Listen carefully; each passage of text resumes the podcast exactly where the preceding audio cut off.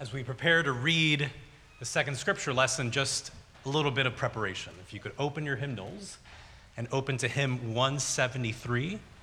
Hymn one seventy-three, we will be singing at different parts as we read and hear the word proclaimed.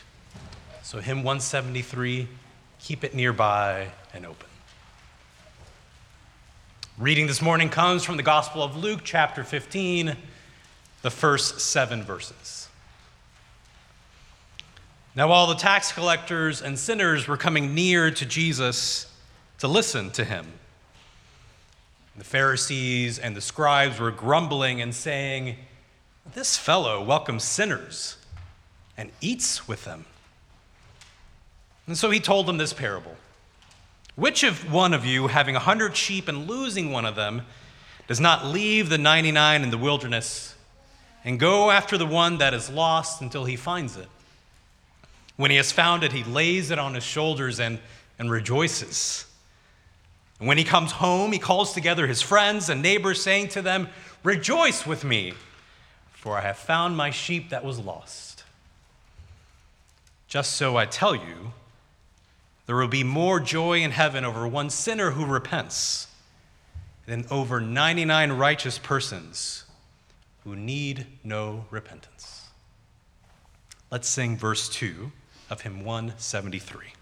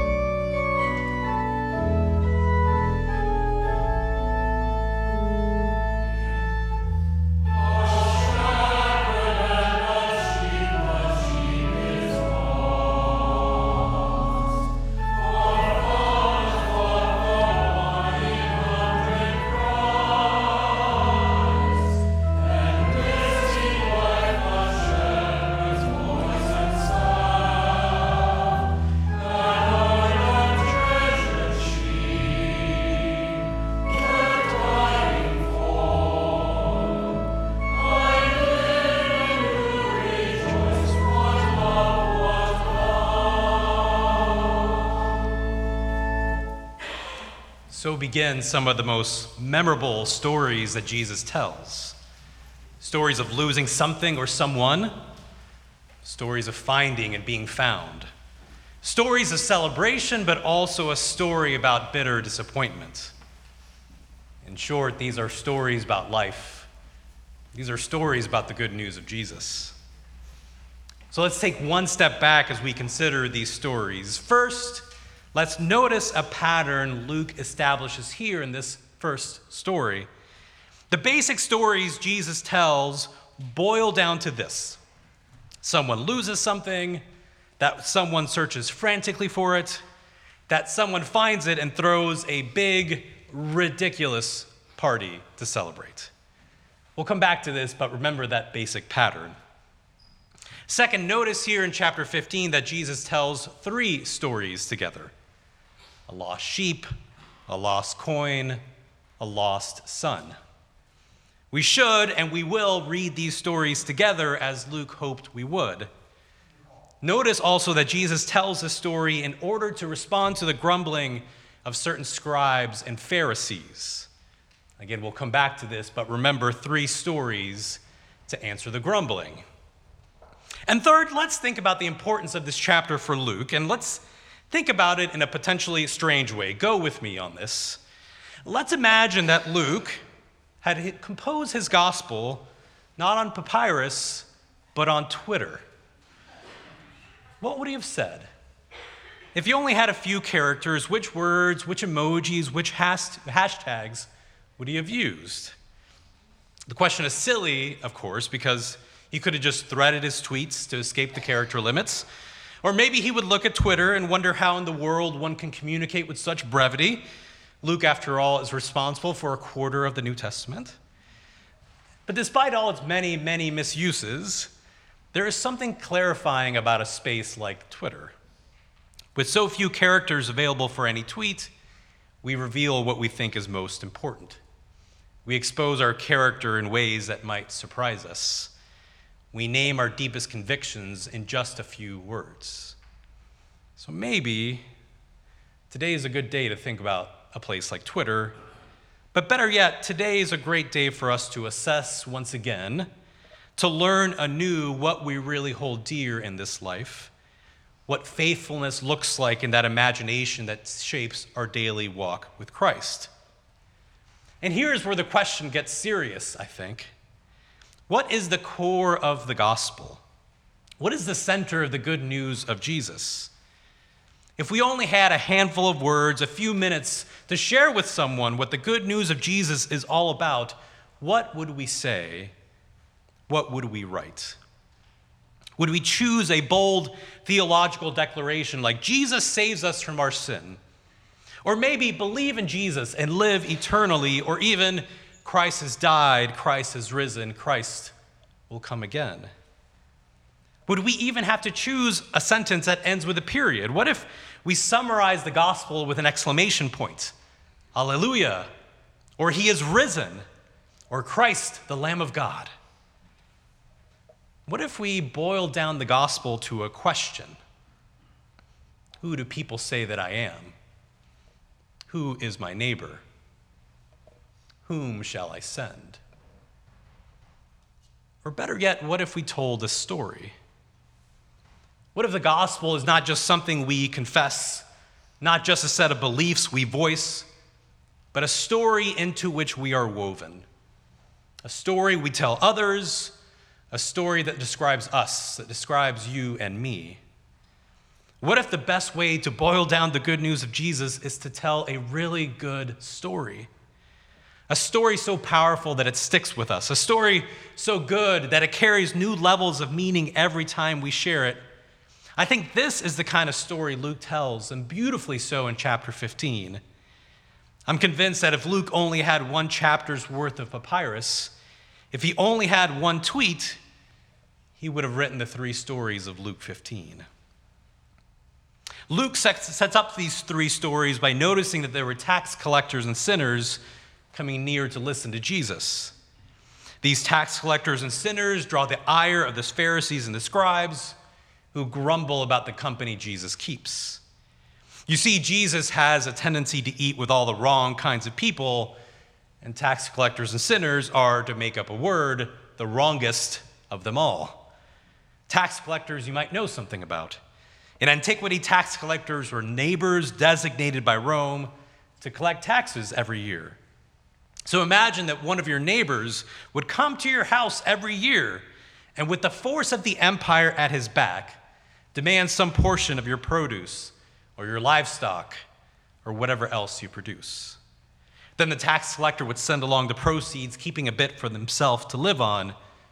But too often, the tax collector kept more than a little bit. He might keep a lot. And so tax collectors developed a reputation for stealing from their neighbors. These are not folks you want to invite for dinner. And what about these sinners? And here we run into a problem, because you all are good Reformed Presbyterians. When we refer to sinners, to whom are we usually referring? All of us, right? We are all sinners in need of God's grace. But when Luke uses the word sinners, he doesn't really mean us. He doesn't mean you. He doesn't mean me. He means them, those people. In short, Jesus is eating with all the wrong kinds of people. And Jesus could have made my life as a preacher much easier if he just said, dudes, God loves tax collectors and sinners too, duh. But he doesn't. Instead, he tells us these three fabulous, memorable, and powerful stories. The first one we already heard this morning. A shepherd loses a sheep, finds it, and throws a big, ridiculous party. It, it's just one sheep, my dude. The second story is just like the first. Let's sing it together. So, hymn one seventy-three, verse one.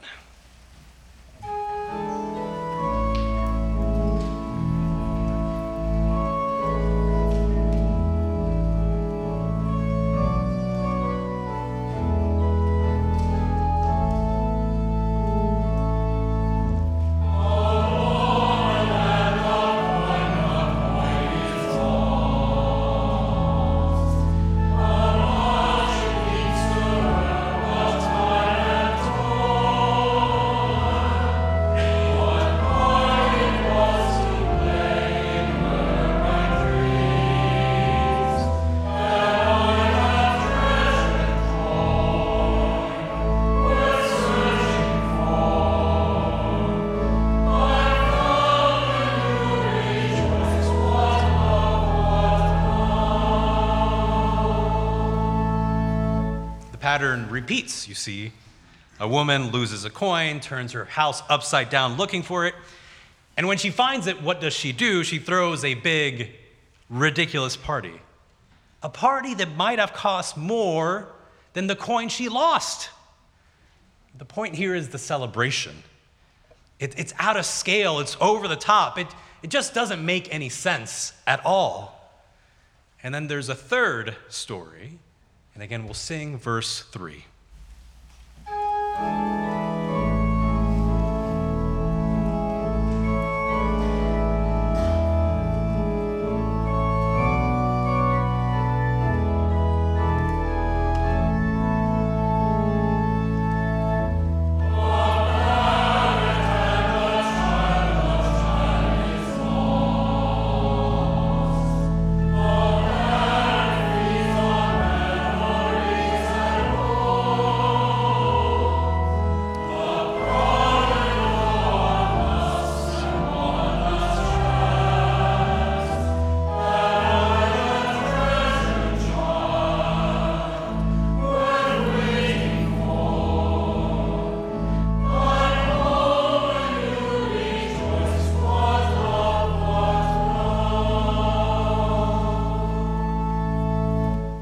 At this point, we can anticipate Jesus' audience. Okay, Jesus, we get it. A father loses a son. The father finds his son again. There's a big, ridiculous party, a party even more ridiculous than the first two because his son is such a scoundrel. We get it, Jesus, we get it. But there's a wrinkle to this story. So first, let me ask you all a quick question. How many of you are, are firstborn children? Raise your hands if you're a firstborn child. Okay, the rest of you don't listen for a moment. Uh, Remember how, like, your younger siblings got away with things we never got away with? And we, they got the cell phone early and the car early, and remember all that? Here's the record scratch in this story. Here's where everything goes wrong. Here's where the pattern Jesus establishes gets broken, because the older brother strides in and says what some of us firstborns were thinking, what a waste. How unfair for him. For that, what he says, a sc- this scoundrel son of yours, not my brother, but this son of yours, you throw this party? I'm the responsible one, and I've never gotten a party. Notice that the older brother doesn't say my brother, but this son of yours. I'm sure none of us have done this when our, ch- when our children have misbehaved. Do you know what your son did today? Do you know what your daughter did today? I confess that I read this story like a firstborn. I wonder why this father would throw a party for a son who has wasted his inheritance, who has acted so faithlessly. But what if I'm looking at this all wrong? What if that younger brother was as lost as that coin and that sheep? What if that younger brother has no idea what he risked, what he lost? How close he was to losing who he was when he turned his back on family and everything he knew. And yet, and yet, the father throws this big, ridiculous party. Jesus, the story just doesn't make any sense to me. And so we join the older brother, raging with frustration outside, and wonder why in the world he has done this. Why celebrate? Why rejoice? And here, perhaps, we learn what it means to be one of those scribes and Pharisees sneering at Jesus' company. Why them, Jesus? Why those people? Why do you hang out with those sinners? The three parables together communicate the good news, that the good news of Jesus is not just for me as an individual, but for whole communities which are stitched back together by God who relentlessly seeks us all out. We are not the we God wants us to be as long as that sheep is wandering in the wilderness, that coin remains lost, and that annoying little brother is off wasting his inheritance. God's grace does not just ensure my salvation, but our wholeness as a people of God. Love is the we God wants us to be. This we cares for our neighbors near and far. Justice is the we God wants us to be. This we thirsts for righteousness. This we will not tolerate things as they are. Grace is the we God wants us to be. This we is about relationships even more than it is about thinking the right things or doing the right things. This we is not a dream, a hope for our future. This we is for right here and for right now. We are not the we God wants us to be as long as the lonely and the isolated and the grieving and the hopeless remain in cocoons of silence. We are not the we God wants us to be as long as those whose skin or gender marks them as lesser flee from the free grace God offers all, because some in the church have distorted the good news and made them feel like something other than God's precious children. We are not the we that God wants us to be as long as some of us are labeled with scorn as unwelcome, not one of us, a refugee, illegal.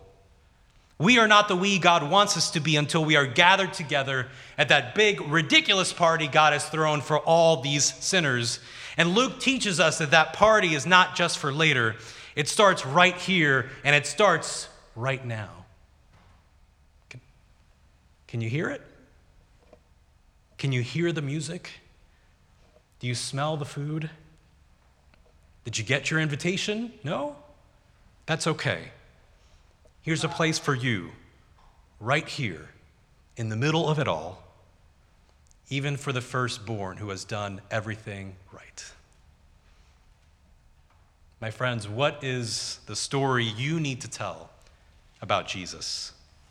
And what if that story spilled over into the lives of our neighbors? And what if that story dared to dream that the walls we build around ourselves and our communities are no obstacle to a God who is in the business of drawing us together? Now that, that would be a story worth telling, because it's worth saying again and again. Let's close by singing verse four. Let's carry that song with us as a call to love and grace with every step that we take.